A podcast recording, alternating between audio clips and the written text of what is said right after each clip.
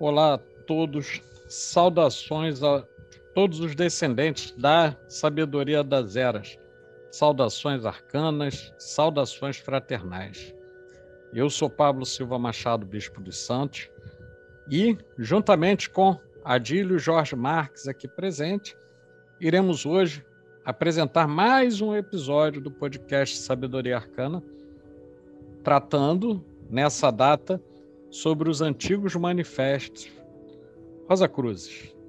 Então, tema muito interessante e tema que suscita muita polêmica, até pela diversidade, variedade e, por que não dizer, força de todos aqueles conhecimentos das fraternidades Rosa Cruzes, algo que a gente vai falar mais adiante. Então, Adílio, por favor, sua saudação ao público. Olá, meu querido irmão e amigo Pablo, aos ouvintes, todas as ouvintes. É um prazer estar aqui de novo com vocês, mais uma vez, batendo um papo sobre um tema que atinge não apenas o rosacrucianismo, mas a própria história de várias tradições que, de uma certa maneira, se interrelacionam com os antigos manifestos Rosa Cruz, nos quais a gente vai centrar, né? Aqueles de 1614, 15 e 16. E aproveito aqui esse início para mandar um abraço, né, para todos aqueles que estão sempre acompanhando a gente. Tem a Laura lá de Manaus, a Rada de Petrópolis, a Fernanda Luiz do Rio de Janeiro e todos os nossos queridos e eternos ouvintes. Saudações arcanas. Saudações arcanas. Bom, conforme a gente tem feito, acho que seria muito interessante, Adílio, a gente começar a falar um pouco sobre o contexto histórico desses manifestos e, de certo modo, o contexto histórico da Ordem Rosa Cruz. Até porque, ao longo do tempo, com a difusão dos conhecimentos esotéricos que vem acontecendo em conjunto com a difusão dos meios de comunicação, muita gente tem dúvidas, né? Muita gente tem dúvidas para posicionar o que veio primeiro, quem veio primeiro, etc. Então, eu queria que você falasse um pouquinho sobre esse contexto histórico dos manifestos, e a gente pudesse ir começando a conversar aqui a respeito. Ah, perfeito. Vamos fazer um bate-papo. Sim. Essa questão assim da época histórica dos manifestos, como eu falei, né, o primeiro, o Fama Fraternitatis, que é de 1614, a gente está falando ali do início desse século XVII, já depois da Reforma Protestante, onde o cenário é a Alemanha, o local onde a gente chama de Alemanha hoje, e depois, em 1623, em Paris também, quando a Sociedade, ou a Fraternidade Rosa Cruz é anunciada. Esse é um momento de muitas transformações econômicas, políticas ali na Europa. A gente vai fazer só um apanhado rápido, porque você tem a crise da Igreja Católica, daí é que no século anterior você tem a Reforma Protestante, e nessa confusão, nesse caldo, né, de rivalidades religiosas, territoriais, comerciais,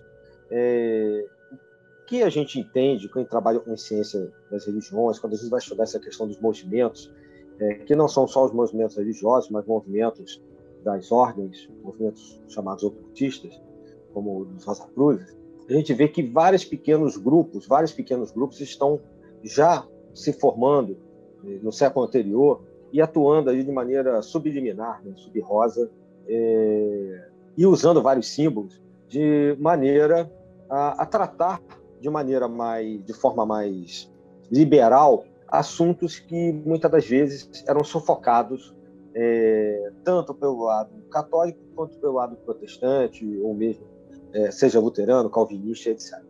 Tem a Guerra dos 30 Anos, que acontece ali em 1618 e vai durar até 1648, que também, de uma certa maneira, causa um espalhamento, uma turbulência ali entre aqueles países no centro da Europa, e atinge particularmente a Alemanha, que entre 1614 e 16 tem a publicação desses 3 manifestos, sobre os quais a gente vai falar um pouco hoje, dar uma noção geral. Nós não vamos esgotar o assunto, como a gente sempre fala, mas nós vamos apresentar de uma maneira um pouco mais detalhada do que fizemos no outro podcast sobre o rosacrucianismo alguns anos atrás, aqui no Sabedoria Arcana.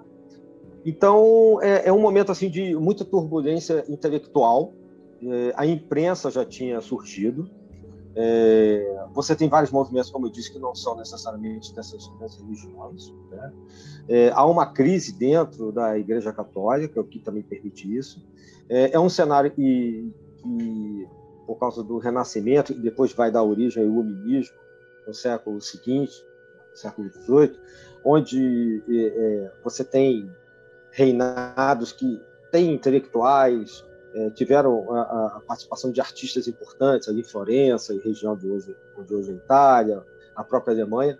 Então, isso tudo vai fazer com que surja um movimento que já havia sido mencionado, citado antes, em séculos passados, pelo menos no final da Idade Média, que é de um símbolo onde se associa a rosa e a cruz.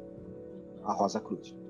Sim. Que é o cerne dessa fraternidade que está nesses movimentos, aliás, nesses manifestos que vem divulgar ao público esse movimento chamado de uma fraternidade Rosa Cruz, que tem uma nova visão de mundo, que pretende libertar o mundo e etc. São documentos bem interessantes e que refletem esse momento intelectual, político do século XVII final, do século XVI e ali o iníciozinho do século XVII. O próprio Francis Bacon,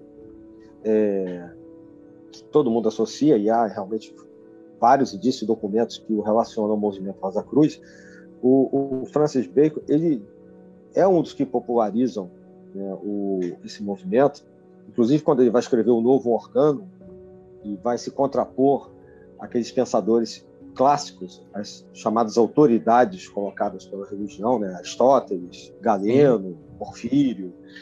O próprio Francis Bacon, de uma certa maneira, quando ele vai falar lá dos seus ídolos, né, das noções falsas que os homens podem ter perante a vida e perante a natureza, quando ele vai tratar lá dos 4 ídolos, ele, de uma certa maneira, provavelmente como membro Rosa Cruz, e tudo indica que o era, então, muitas pessoas, inclusive, o associam a ser a verdadeira identidade de Shakespeare, inclusive, você já deve ter ouvido falar nisso, né, de todos os escritos de Shakespeare. Então, ele já coloca nos seus escritos, no Novo Organo, essa nova forma de visão de mundo que, de uma certa maneira, vai se refletir nesses 3 manifestos que a gente mencionou. Sim. Uma coisa importante, me parece, e aí acho que é bacana a gente pontuar, é que nós temos, de um lado, um Francis Bacon, que tem um projeto não só ambicioso, mas muito bem estruturado de reestruturação e eu diria até, de certo modo, de reativação de alguns aspectos da filosofia que haviam se convertido em liturgia, na medida em que a Igreja Católica absorve muito do aristotelismo e que vira tomismo, né, com São Tomás de Aquino, etc. Da mesma maneira que nós vamos ter muitos na Igreja Católica que vão beber lá no neoplatonismo, né, como você mesmo mencionou. E aí, algo interessante me parece acontecer dentro desse movimento, que por um lado nós temos um Francis Bacon e nós temos um René Descartes, que também é alguém que vários documentos demonstram, né, sua ligação com o movimento Rosa Cruz. E por que eu estou chamando o René Descartes? Porque ele vai partir de um pressuposto totalmente diferente daquele trazido por Francis Bacon, no sentido de pensar uma nova epistemologia, uma nova organização do conhecimento. É alguém que vai partir de uma visão cosmológica, uma visão de homem totalmente distinta. Por exemplo, se nós pensarmos que, para René Descartes, inatas não são as ideias, mas sim a capacidade de conhecê-las, ainda que você tenha estruturas mentais que vão te guiando, e que ele vai chamar de razão, enquanto que o Francis Bacon ele já tem uma visão mais empirista, né? Ou seja, para ele, nós vamos ter as ideias formadas a partir das percepções, e aí dois pensadores tão distintos, o René Descartes na França, né? Eles têm um processo de pensamento desenvolvido mais ou menos próximo, e ambos estão no movimento, né? E tinham em comum uma crítica feroz e mordaz até ao que eles vão chamar de obscurantismo, que muitas vezes era colocado pela religião e pela política da época. Tanto que o René Descartes, num dado momento, ele vai pedir asilo à Prússia, né? E o Francis Bacon também teve lá os seus problemas. E aí, por que eu estou fazendo essa, eu não diria divagação, né? Mas eu estou fazendo essa voltinha. É porque nesse cenário de século XVII, não sei se você vai concordar comigo, estava havendo uma ebulição muito grande e muitas pessoas estavam sentindo o desejo de se libertar de certos dogmas, de se libertar de certas questões sociais que as aprisionavam em comportamentos repetitivos e etc. E, por outro lado, vários estudiosos estão retomando coisas que foram da Antiguidade Clássica. E aí, eu queria tocar num ponto que acho que tem muito a ver com o que vai vir mais adiante com os manifestos, né?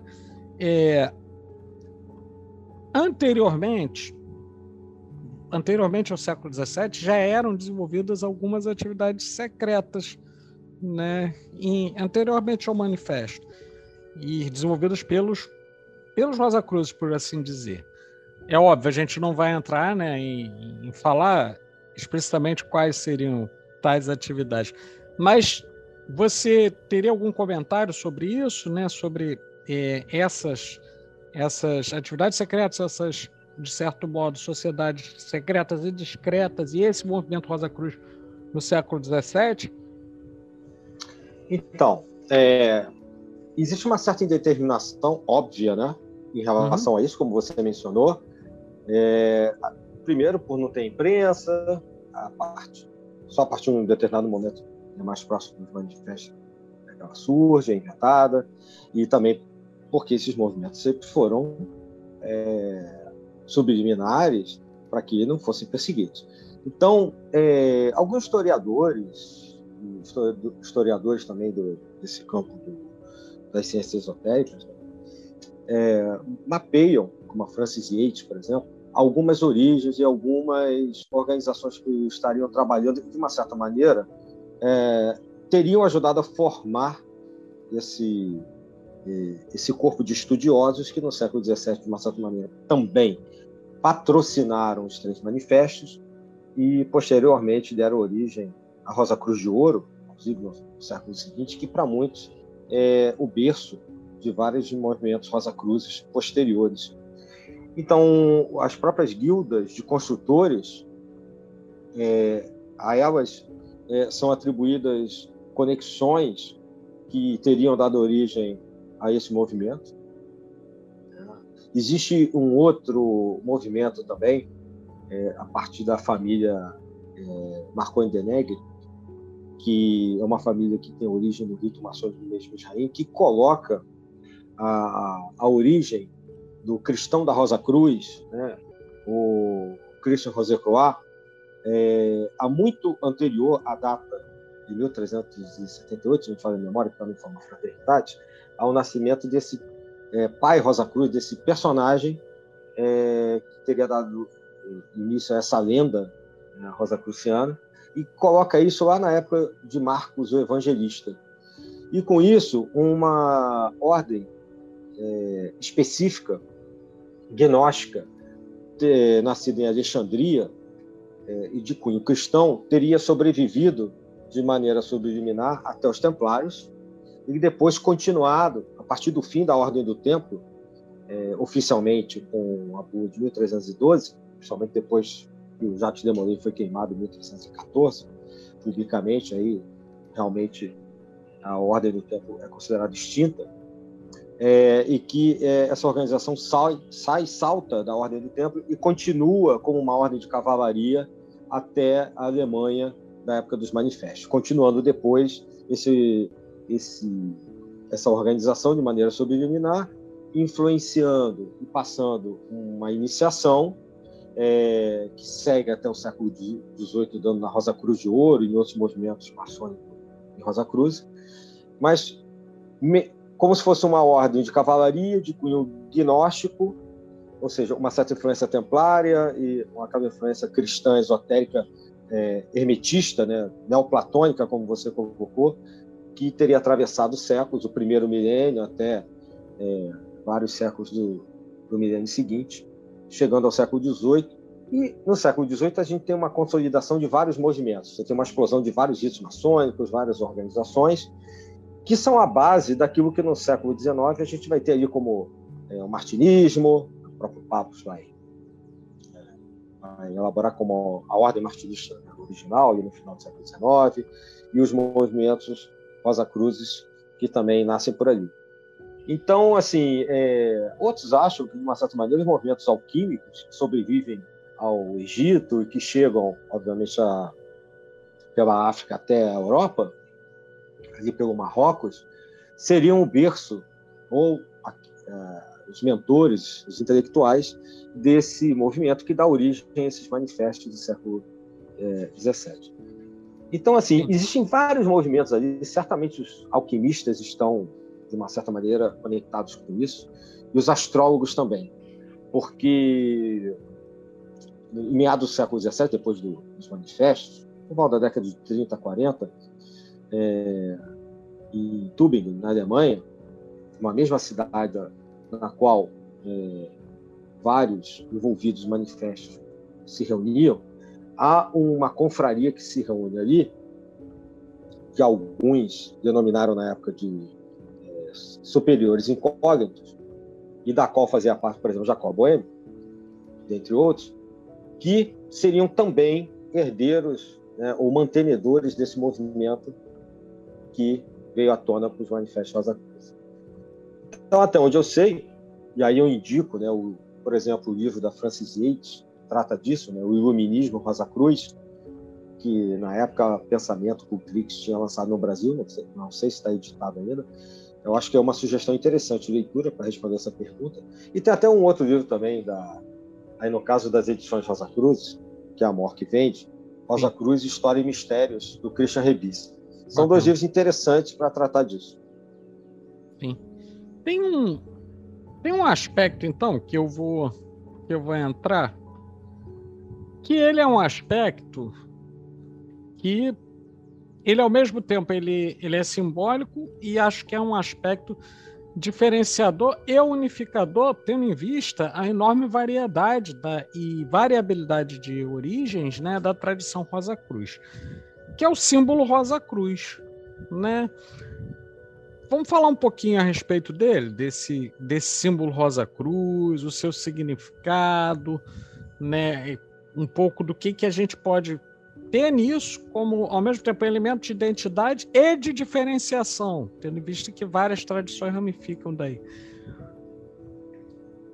Vamos comentar um pouco a respeito?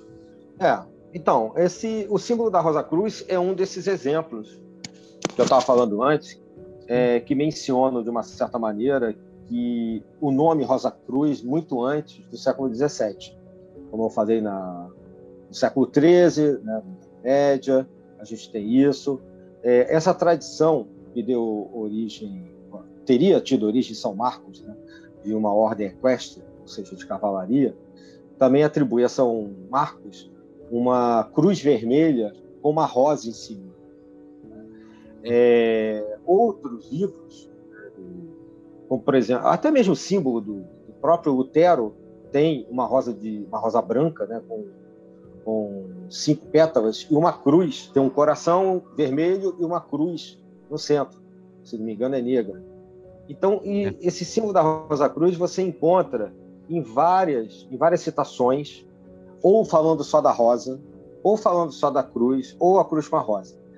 A própria entrada da Catedral de Notre Dame, né, que pegou fogo acho que em 2019, 2018, há pouco tempo está em reforma, na entrada há uma Nossa Senhora, né, ou seja, uma Notre Dame, que carrega no seu braço esquerdo o menino Jesus, que está fazendo sinal de bênção, já remetendo ao aspecto gnóstico, e na sua mão direita, esticada para baixo, ela carrega uma cruz com uma rosa em destaque enorme, e está na entrada da catedral, que é uma catedral de mais ou menos 800 anos. Então, existem várias referências à questão de você ter a cruz enquanto símbolo do corpo, ou da expiação dos seus pecados, etc., e a rosa enquanto a evolução da alma, o despertar do seu corpo espiritual. Existe uma obra também interessante, que vale a pena mencionar, do Simão Estúdio, que é uma obra de 1604, chamada Naometria. Naometria quer dizer medida do tempo. O primeiro manifesto é de 1614, essa obra é de 10 anos antes. Logo no início, ela fala, essa obra, Naometria, menciona, ou tem uma frase, é mais ou menos assim, a rosa de Jericó estava sobre ou em 4 partos. Só que naquela região do Oriente Médio, em Jericó, não existiam rosas, não nascem rosas no deserto. Sim. A ideia de mencionar uma rosa se referindo a um local que tem uma referência clara a Jesus, ao Novo Testamento, é um outro indício de que o símbolo da rosa já era um símbolo usado há muito tempo como algo que significasse ou um movimento oculto ou despertar espiritual. Tanto que nessa mesma página, o Simão Estúdio fala da milícia crucífera evangélica, que a gente conhece de algumas tradições Rosa Cruz, que tem na milícia crucífera evangélica uma ordem interna como mantenedores da tradição da rosa e da cruz. Isso é do início do século XVII, já é mencionado lá. Então a gente supõe que para ele mencionar isso, obviamente, ele já tinha acesso a essa informação, né? Então, são alguns dos indícios assim, que me ocorrem, e a gente vê, como eu disse, no próprio Francis Bacon, né? Você mencionou Descartes muito bem, né? São dois contrapontos na França e na Inglaterra que, volta e meia, mencionam citações da Rosa e da Cruz, e o próprio símbolo do Johann Valentin Andreae, que a quem é atribuído a escrita do primeiro manifesto, o Fama, ele tem um escudo que é uma cruz, tipo um X, né? Mais ou menos como uma cruz de Santo André, e que tem em cada espaço dessa cruz 4 rosas, também de 5 pétalas. Lembrando que o 5 é um número interessante, porque faz alusão às 5 chagas de Cristo, né? Assim como o escudo de Portugal tem 5 escudetos por causa das 5 chagas de Cristo. O que, obviamente, mantém sempre aquela ideia da conexão com o cristianismo, né? Mas não o cristianismo exotérico, né? Mas sim aquela parte interna esotérica desse cristianismo.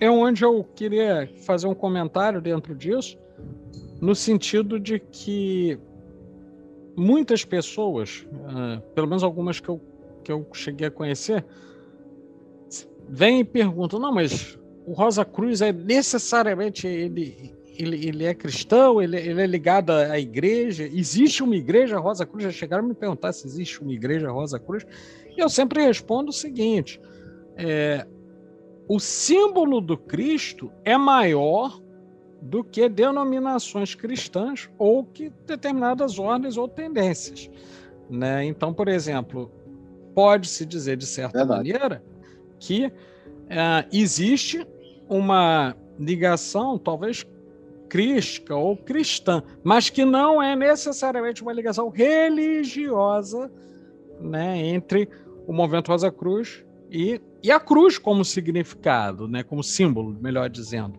né?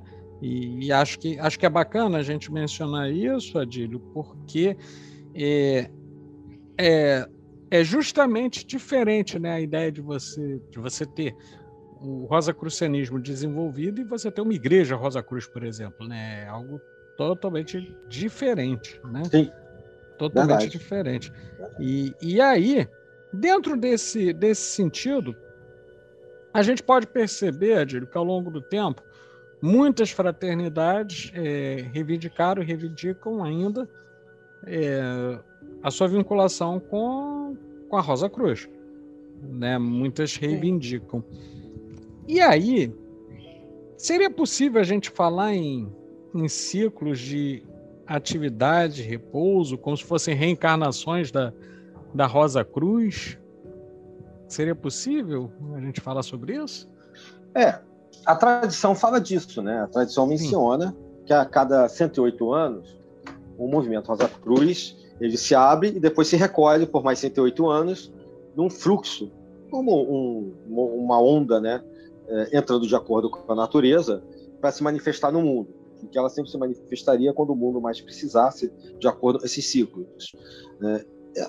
Diz-se, né, o que é dito pela tradição, porque aqui a gente está discutindo dois aspectos, né? Dois aspectos segundo um ponto de vista. A tradição oral e também a tradição documental, na qual a gente se baseia na maior parte do tempo aqui. Pela tradição oral, é dito que a Rosa Cruz vive esses ciclos, né? E parece que assim, pelo menos dessa forma que ela é retratada nos manifestos, assim ela vinha, estava renascendo, sendo anunciado novamente ao público, quando o Fama Fraternitatis vem à tona em 1614. Né? Porque, na verdade, é justamente isso que o primeiro manifesto quer dizer. O anúncio da fraternidade dos Rosa Cruzes. Isso é o Fama Fraternitatis. Sim. Então, esse ciclo que... hoje em dia é dito que não se obedece mais pelo fato de que não há necessidade de se esconder mais e sim de se manter sempre na ativa, é um ciclo que manteria, digamos assim, a ordem escondida por um tempo, que explicaria o fato dela não aparecer em alguns momentos da história, a não ser quando citada em alguns romances, né, como no caso de Shakespeare também, aparece de vez em quando uma citação à Rosa, a cruz, etc.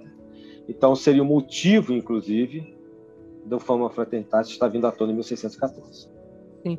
Inclusive, né, dentro disso, acho que é importante a gente fazer uma lembrança que, justamente, né, no século XVII, a imprensa permitiu não só que pudessem ser registrados, mas melhor sistematizados esses conjuntos de conhecimento, né? E até mesmo para gerações posteriores, né, o acesso a essa tradição Rosa Cruz fica facilitado, por um lado, né? Nós temos, então, claro, por um lado, um sistema, especialmente da Europa, né, de crenças ainda muito retrógrado, uma sociedade política ainda muito retrógrada, que vai combater essa divulgação do material impresso Rosa Cruz, né, se utilizando da imprensa, mas, por outro lado, graças ao desenvolvimento da imprensa, foi possível manter e até sistematizar esses conhecimentos, de modo que, ao longo do tempo, até mesmo o sistema que veio a ser utilizado mais adiante por várias tradições Rosa Cruzes, de você ter momentos que alternam estudo em casa e estudo nas práticas do templo, foi possível graças ao desenvolvimento da imprensa, né? E a gente não pode deixar de ressaltar. É verdade. De ressaltar isso. E aí, quando a gente está falando... A imprensa revoluciona, né? Revoluciona totalmente. A imprensa revoluciona tudo, até porque facilita aquilo que influencia na Alemanha, o nascimento da Rosa Cruz, né, que é a reforma protestante, quando você pode imprimir a Bíblia de maneira muito mais rápida e, inclusive, na língua do país, que é uma das questões da reforma, né? A Bíblia em alemão e não em latim. E com isso você tira, né, descentraliza o poder da igreja, que é uma das questões da reforma. Isso vai, de uma certa maneira, de encontro ao que os manifestos estão propondo, né? Sim. Que é descentralizar. Dentre tantas coisas, esse é um dos efeitos, né, que a gente pode falar, né? Isso. Inclusive, né, a imprensa ela vai possibilitar uma difusão muito maior desses manifestos, né? E aí, falando um pouquinho mais diretamente desses manifestos, né, acho que a gente pode falar um pouco né, da influência deles no ambiente ocultista, né? Acho que vale a pena fazer um comentário nesse sentido, porque eles estão trazendo uma linha de pensamento que às vezes se aproxima do hermetismo, às vezes ela difere do hermetismo, às vezes ela se aproxima mais do cristianismo, às vezes ela difere. E aí, queria que você comentasse um pouco o impacto desses manifestos no ambiente ocultista lá do século XVII e chegando até, se possível, né, nos dias de hoje, se a gente puder falar assim, né? Que ainda estão acontecendo, me parece, né, o impacto.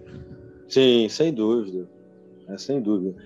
O impacto é muito grande, e por isso a gente está gravando um podcast a respeito, não só porque a partir desses manifestos, da anunciação pública da Fraternidade Rosa Cruz, na Alemanha, em 1623, na França, né, vamos dizer assim, duas regiões de grande importância na configuração política, comercial, religiosa da Europa, naquele momento. A Península Ibérica nesse momento tinha perdido muito da sua influência das grandes navegações, então não à toa ali tem a publicação dos manifestos e o anúncio. A gente está falando das cidades de Cassel, Tübingen, Paris, no caso. Sim. E então todos os movimentos Rosacruzes conhecidos de 1614 para cá sofrem a influência do que está nos manifestos. A contestação, a proposta de uma independência, a crítica ferrenha ao papado, né, a proposta de se investigar a natureza. Isso vai ser importante, porque a partir dessas ideias é que a Royal Society, em 1666, é fundada, ou seja, vários Rosacruzes participam da fundação da Royal Society, provavelmente a primeira grande sociedade científica que a gente tem. E isso vai ser, obviamente, de impacto fundamental, porque vai ter ali a influência de Isaac Newton, né, Robert Hooke e vários outros, porque isso vai transbordar do mundo oculto para o mundo da ciência. Então, essa preocupação, né, que a gente tem desse movimento Rosa Cruz de fazer uma interação entre o homem e a physis, né, o nome que se dá, a gente usa física hoje, mas não no sentido a gente estuda na escola, ou seja, a natureza, que é a origem do nome em grego de physis, né? Então, essa preocupação que os manifestos têm de entender os céus, ou seja, a astronomia, e entender a Terra, né? Colocar a Terra não mais como centro do universo, mas uma influência humanista aí, colocar o homem como centro do universo, tira a igreja. Com isso, né, como a igreja tinha se apoderado desse tipo de pensamento, você tira a Terra do centro do universo, usa a concepção copernicana de se colocar o Sol, mas não o Sol de um Cristo morto, mas sim um signo solar de um Cristo vivo, como a rosa também é. Não tem um Cristo crucificado, mas o Sol de um símbolo vivo. E com isso, ao fazer essa descentralização, você faz uma descentralização política.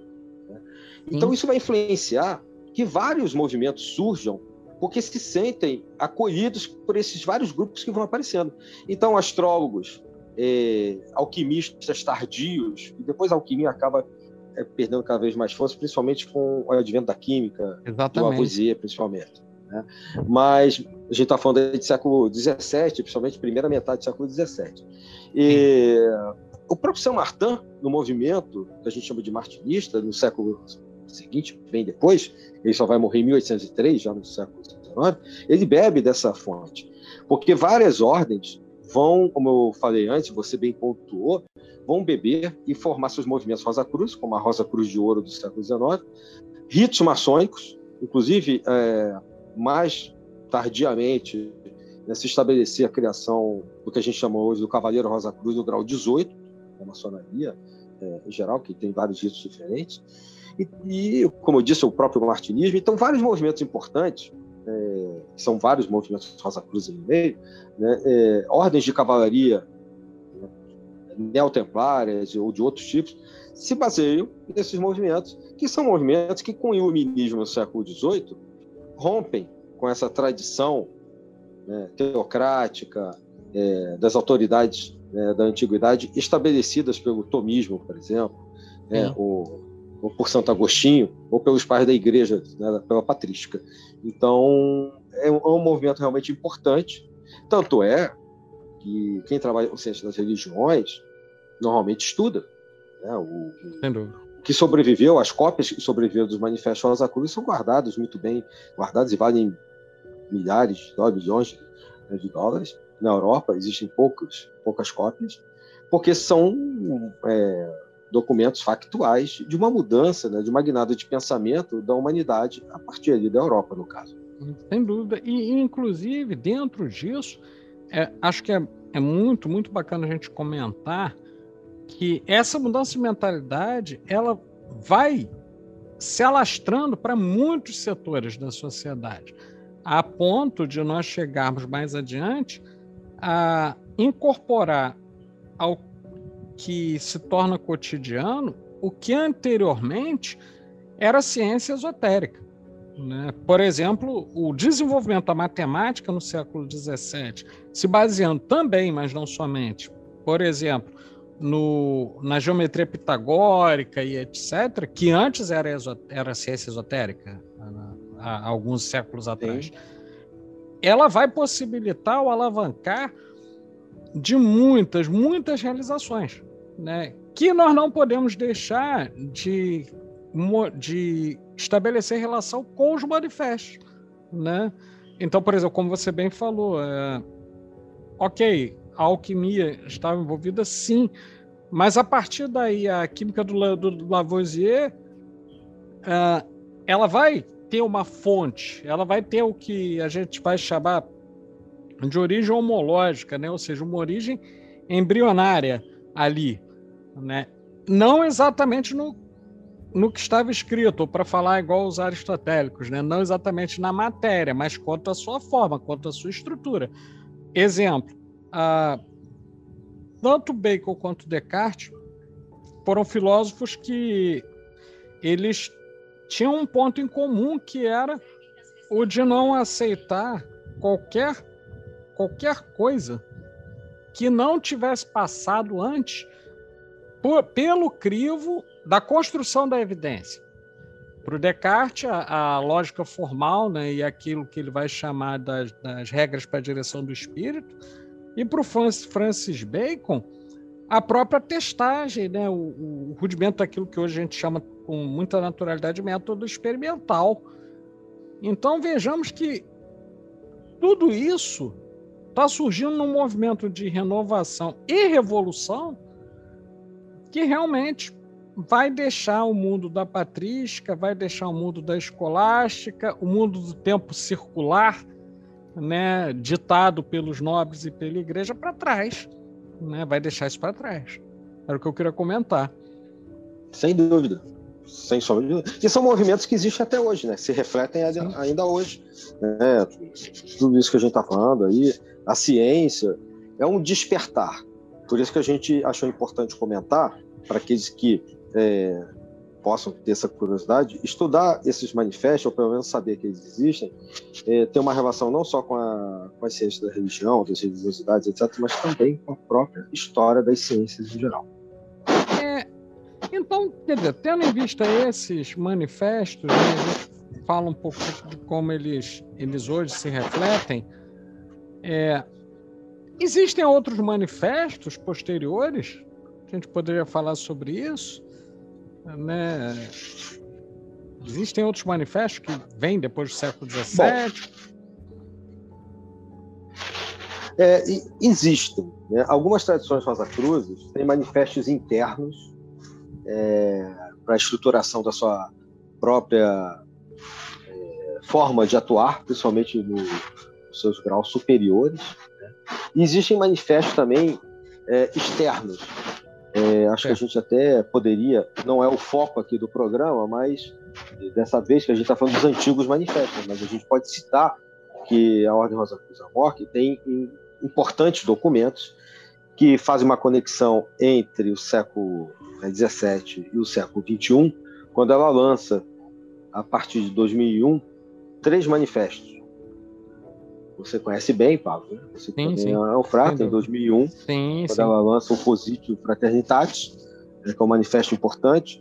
Esses três manifestos que eu vou citar aqui, eles estão disponíveis até para você baixar, né? Fica para leitura, porque não é o foco do programa hoje, mas eu acho que vale a pena, já que a gente está levantando essa questão, né? Comentar que eles existem. A Ordem Rosa Cruz, como a maior Ordem Rosa Cruz do mundo, ela tem sua própria forma, né, de se colocar, e a partir dos manifestos tradicionais, que são fundantes para qualquer tradição Rosa Cruz moderna, ela coloca o Positio, né, em 2001, e em 2014, justamente nos 400 anos do primeiro manifesto, o Fama, ela lança o Apelácio, né, ou escreve Apelácio, né, quando justamente ela vai fazer um vínculo filosófico com 400 anos para trás, dos primeiros manifestos, que obviamente é importante que a gente fale, né, esses manifestos antigos estão tratando de uma reforma universal, e toda e qualquer ordem, principalmente as da mão direita, né, tratam também de uma reforma universal do homem e uma reforma universal, né? E depois há um terceiro manifesto público deles, que é de 2016, completando os 400 anos do terceiro manifesto do século XVII, né, que são as novas bodas alquímicas de Christian Rosenkreuz. É muito interessante, é um texto que trata de questões muito simbólicas, mas que, assim, eu deixo a cargo de cada ouvinte, se quiser, no site da Rosa Cruz Amorc, pode baixar os PDFs. São textos que eu acho que tem tudo a ver com o que a gente está discutindo aqui, apesar de serem modernos, né? Ou apesar de estar na pós-modernidade, como cada um queira aí chamar, né? E a gente está tratando hoje dos antigos. Uhum. E agora, tem alguns personagens conhecidos, e você mencionou o Christian Rosenkreuz, né? Esses personagens, e aí é importante, eu acho que é importante a gente falar um pouquinho a respeito. Existe, eu pelo menos já vi algumas pessoas questionarem, né, se há referência ou não a um personagem histórico, né, dentro desse manifesto. E aí, o que você teria a dizer sobre isso, assim? Olha, não tem como determinar que o CRC, né, o Christian Rosenkreuz, tem realmente existido. Assim como acontece com a lenda de Hiram na maçonaria, é muito provável que seja uma lenda que estrutura uma quantidade de conhecimentos, né, um corpus de conhecimento, que nasce muito da ideia do corpus hermético, do próprio hermetismo, né, o platônico, que vai se configurar ali no humanismo e tal, como você já bem colocou, né, que é muita fonte desses três manifestos tradicionais do século XVII. Então, o Christian Rosenkreuz é o personagem que vai passear por esses três manifestos, né? Vai ser anunciada lá a sua existência já no primeiro deles, no Fama Fraternitatis. E depois, esse anúncio no Confessio, ele vai ganhar uma conotação até um pouco mais, digamos assim, diria que agressiva no bom sentido da palavra, né? No Confessio, além de se citar esse personagem, há um ataque direto à Igreja Católica, à figura do Papa, né? Lembrando que os dois manifestos, eles são precedidos por outros textos grandes. Era muito comum na época você ter um texto principal que fosse precedido por um outro. O Fama é precedido pela Reforma Universal Geral do mundo inteiro, que é justamente a ideia da reforma do mundo que eles vêm trazer, e esse personagem seria justamente o elemento que simbolizaria isso tudo. E o Confessio, que é de 1615, tem como sequência, né, de um texto chamado Breve Consideração da Mais Estreita Filosofia, escrita por Filippo Agabella, estudante de filosofia, publicada pela primeira vez com a Confessio da Fraternidade Rosa Cruz Revelada. Os textos enormes eram típicos da época. Então, esse Filippo Agabella, que seria um dos mentores desse pré-texto do Confessio de 1615, seria um outro personagem, que eu poderia trazer aqui, a partir da filosofia, propor uma filosofia natural reformada, né, que é a base do iluminismo. de uma certa maneira, há uma influência do John Dee, inglês, ali, que viveu entre 1527 e 1608, ou seja, bem antes do primeiro manifesto de 1614, que trabalhou, né, como astrólogo e consultor da rainha da Inglaterra, e junto com o Eduardo Carey fez a magia enoquiana, né? Fez a escrita enoquiana e tudo aquilo que a gente encontra no Museu Britânico lá dele, exposto. Então, é um outro personagem que, no caso, a gente está falando do Filipe, do John Dee, o próprio Agripa, que viveu entre os séculos XV e XVI, e são caras que fundam a base desses livros, o ocultismo, dessa questão esotérica, que depois vários outros vieram beber nessas fontes e são muito conhecidos hoje, como Edith Fazevi, Papus, por exemplo, né? Piob, Piob. Pegaram os escritos deles, né, e fizeram seus livros e são muito conhecidos. Só que mais antigos do que eles tem esses personagens. O casamento alquímico de Christian Rosenkreuz, né, ele segue no terceiro manifesto, lá em 1616, e ele continua sendo um personagem que aí vai passear pelas questões alquímicas. Então, ou seja, independentemente, e muito provavelmente não é, né, na minha modesta opinião, um personagem que tem existido mesmo ali entre mais ou menos o século XIV e XV, né, eu acho que, de qualquer maneira, ele é o personagem fundante, como eu dei o exemplo aqui, do Hiram Abiff, que vai sustentar todos esses manifestos, né? E de uma certa maneira, com isso, independente de existir ou não, a gente sabe que, em termos literários, esses personagens são importantes, vão permitir que essa influência chegue depois às ordens modernas. Inclusive, sobre essa influência com relação às ordens modernas, tendo em vista a diversidade que nós temos hoje, acho que valeria uma reflexão da nossa parte sobre como podemos viver a mensagem desses manifestos, né? Acho que a gente poderia pensar um pouco sobre isso. Por exemplo, quando vamos falar de alquimia hoje nós podemos falar não como os primeiros alquimistas viam diretamente, ou pelo menos nos textos exotéricos, né, e não esotéricos, né, dos alquimistas, no sentido de transmutar metais, etc. Muito dos manifestos me parece uma incitação direta a um processo de renovação e transmutação mental, espiritual e emocional, né, visando a atingir um outro padrão de espiritualidade muito diferente da sociedade de consumo, daquilo que eu vou chamar de liturgia do consumo, né, por exemplo, né, na medida em que se estabelece, inclusive, uma relação, por vezes, ritualística e, por que não dizer, às vezes até religiosa, com os bens de consumo, né, com as relações de consumo. Vou dar um exemplo aqui para tornar mais claro isso que eu estou dizendo.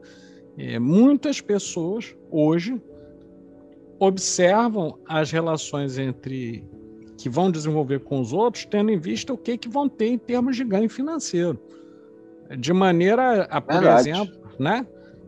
Então o sujeito, não, eu vou fazer essa amizade porque aqui eu posso ganhar dinheiro, ou às vezes vou estabelecer esse relacionamento com A ou B ou C, porque aqui eu vou ganhar essa vantagem. E isso é totalmente diferente da mensagem dos manifestos, né? Então, acho que um legado que os manifestos trazem, me refiro tanto aos mais novos, quem quiser vai poder olhar, por exemplo, lá no site da Amorc tem, né? Mas os mais antigos... É essa incitação, uma transformação espiritual que não vai negar, não vai destruir ou mesmo negar a existência e influência do mundo material, mas que clama por se estabelecer uma nova ordem no mundo, né? Isso é que é o mais revolucionário, me parece, né? Uma nova ordem, e mais, uma nova ordem que não está pautado em relações assimétricas de poder. Né? Isso me parece fantástico. Verdade. Né?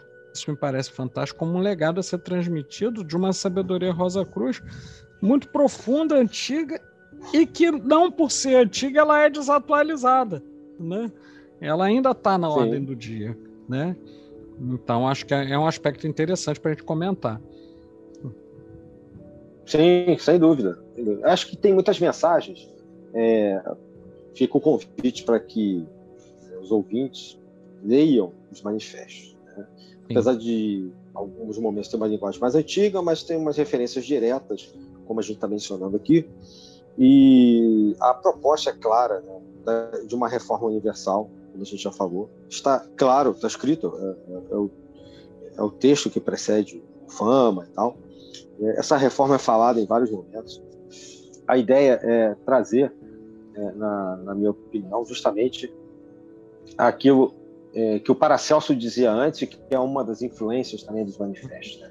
Paracelso, que é do final do século XV e morre em 1541, século XVI. Né? Então, anterior também aos manifestos. Né? Ou seja, uma conexão com a natureza. Então, tem uma proposta ecológica, inclusive, que os manifestos modernos trazem. Há uma reforma interior, como você colocou, uma reforma da alma, e para isso, para se conectar com a natureza, você tem que tem que entendê-la, que é a importância que faz surgir a ciência, né?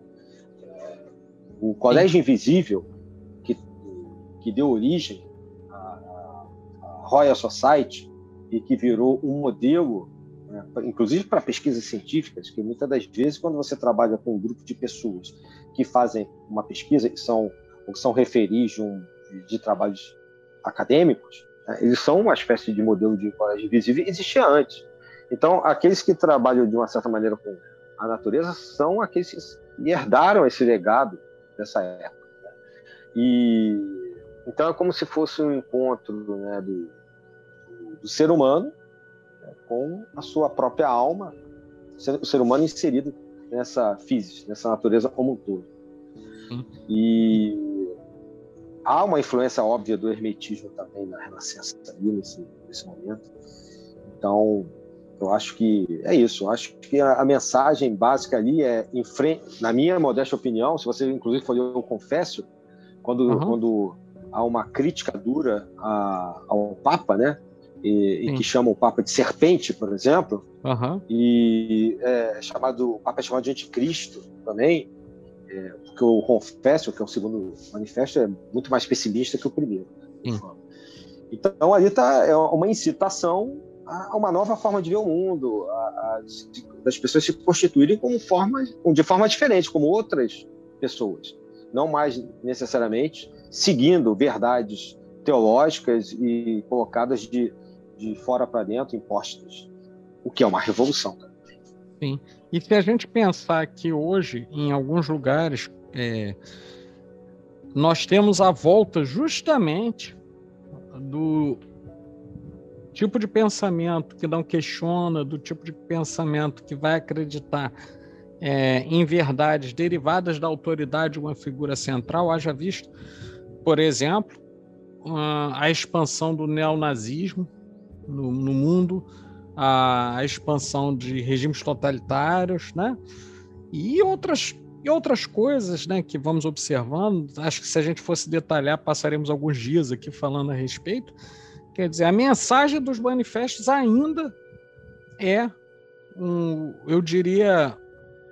alento de esperança para esse mundo que, às vezes, é bastante opressivo, né? Bastante opressivo. Né? Então, verdade. Acho que fica esse convite, né, um conhecimento maior, quem desejar se aprofundar no conhecimento dos manifestos e na maneira como eles impactam e impactaram a sociedade desde o seu surgimento até os dias de hoje. Né? Sim, eu acho que nós podíamos passar para as nossas considerações finais a respeito, se você concordar, né, para que a gente possa... claro, se fosse depender da vontade, nós ficaríamos aqui alguns dias ainda falando, mas Né? Até pelo formato do programa a gente tem algumas limitações, né? Então, vamos passar para nossas considerações finais. Vou começar contigo, tudo bem? Tranquilo. Então é isso. Eu acho que, na verdade, a gente cumpre aqui uma proposta de chamar atenção para esses três documentos que dão origem a documentos modernos e que são a fonte, ali no século XVII, no início desse século, não só do movimento Rosa Cruz, mas de um amplo movimento científico, esotérico, que vai influenciar muitas formas de pensar, né? Bebe de várias fontes, como a gente falou, né? O neoplatonismo, os cabalistas, os hermetistas, os Paracelso, os alquimistas, né? Reúne na época ali, no século XVII, pessoas importantes, como a gente falou, né? do Johann Valentin Andreae, né? Do Jacob Boehme, mas a gente tem o Tobias Hess ali também, um personagem importante, Johann Ardis, que é provavelmente a pessoa que passou ao Johann Valentin Andreae a incumbência de provavelmente escrever os dois primeiros manifestos, apesar de o André se afastar depois, tem um neoplatonismo ali. Então fica a sugestão de leitura e também daqueles livros que nós indicamos, que de uma certa maneira comentam a gênese desses movimentos e que acaba sendo a gênese, inclusive, de outras ordens. Eu indicaria mais um, pelo menos, que é a trilogia dos Rosa Cruzes. Essa trilogia, porque trata, né, o livro, obviamente, vai tratar desses três manifestos, é também da editora Rosa Cruz, e ele tem um preâmbulo muito interessante, porque fala bastante da parte histórica, com citações, até de livros da Francis Yates, que a gente não tem em português. A Francis Yates é aquele que eu falei, né, que é uma especialista no iluminismo Rosa Cruz. O próprio título, Iluminismo Rosa Cruz, mostra a importância, né, desse movimento propondo uma forma de iluminismo. E nisso, como a gente já explicou bem, a ciência bebe. E talvez um último livro também que eu poderia indicar, que tem para a editora Amadas aqui no Brasil, do Tobias Churton, que é um estudioso do movimento Rosa Cruz, é a história da Rosa Cruz, Os Invisíveis, por causa daquela questão, né, do Colégio Invisível, que são esses intelectuais que bebem essa fonte também, desse movimento, desses documentos, e que depois vão dar origem a esse iluminismo, a visão da natureza, a essa nova ciência. São livros assim interessantes que eu acho que dão uma boa referência, né, fora, a gente já tem, como eu disse também antes, um podcast sobre o movimento Rosa Cruz, sobre o Rosa Crucianismo, acho que ele é de 2019, se não me engano, esse podcast, uns 3 anos atrás. E com esse, agora que vai ao ar, né, em breve, a gente fecha um pouco esse conhecimento, né, como uma forma de bate-papo. Né, como a gente falou, não vamos fechar o assunto. Não, estamos só sugerimos. Sim, então é isso, foi um prazer enorme e espero que as pessoas gostem. E é isso, estudo é para a vida toda. É isso aí. Eu também diria a vocês, né, para que mantenham-se aqui ligados, divulguem esse trabalho que nós fazemos, porque nós temos como objetivo trazer várias vertentes de conhecimento, trazer vários conhecimentos arcanos, que eles não são simplesmente idosos ou antigos, né? Eles são arcanos na medida em que ativam, em quem os possui, uma série de possibilidades, não só de adquirir outros conhecimentos, mas de adquirir outras habilidades, novas visões de mundo. Essa é a proposta da Sabedoria Arcana, sem tomar para si nenhuma posição particular de nenhuma ordem ou organização esotérica ou exotérica. Então, dentro disso, esse foi o podcast que trata dos antigos manifestos Rosa Cruz, e eu quero muito agradecer pela oportunidade de colaborar aqui juntamente com um amigo, o irmão Adílio Jorge Marques, e, por favor, estejam conosco. Saudações fraternais, saudações arcanas e até a próxima.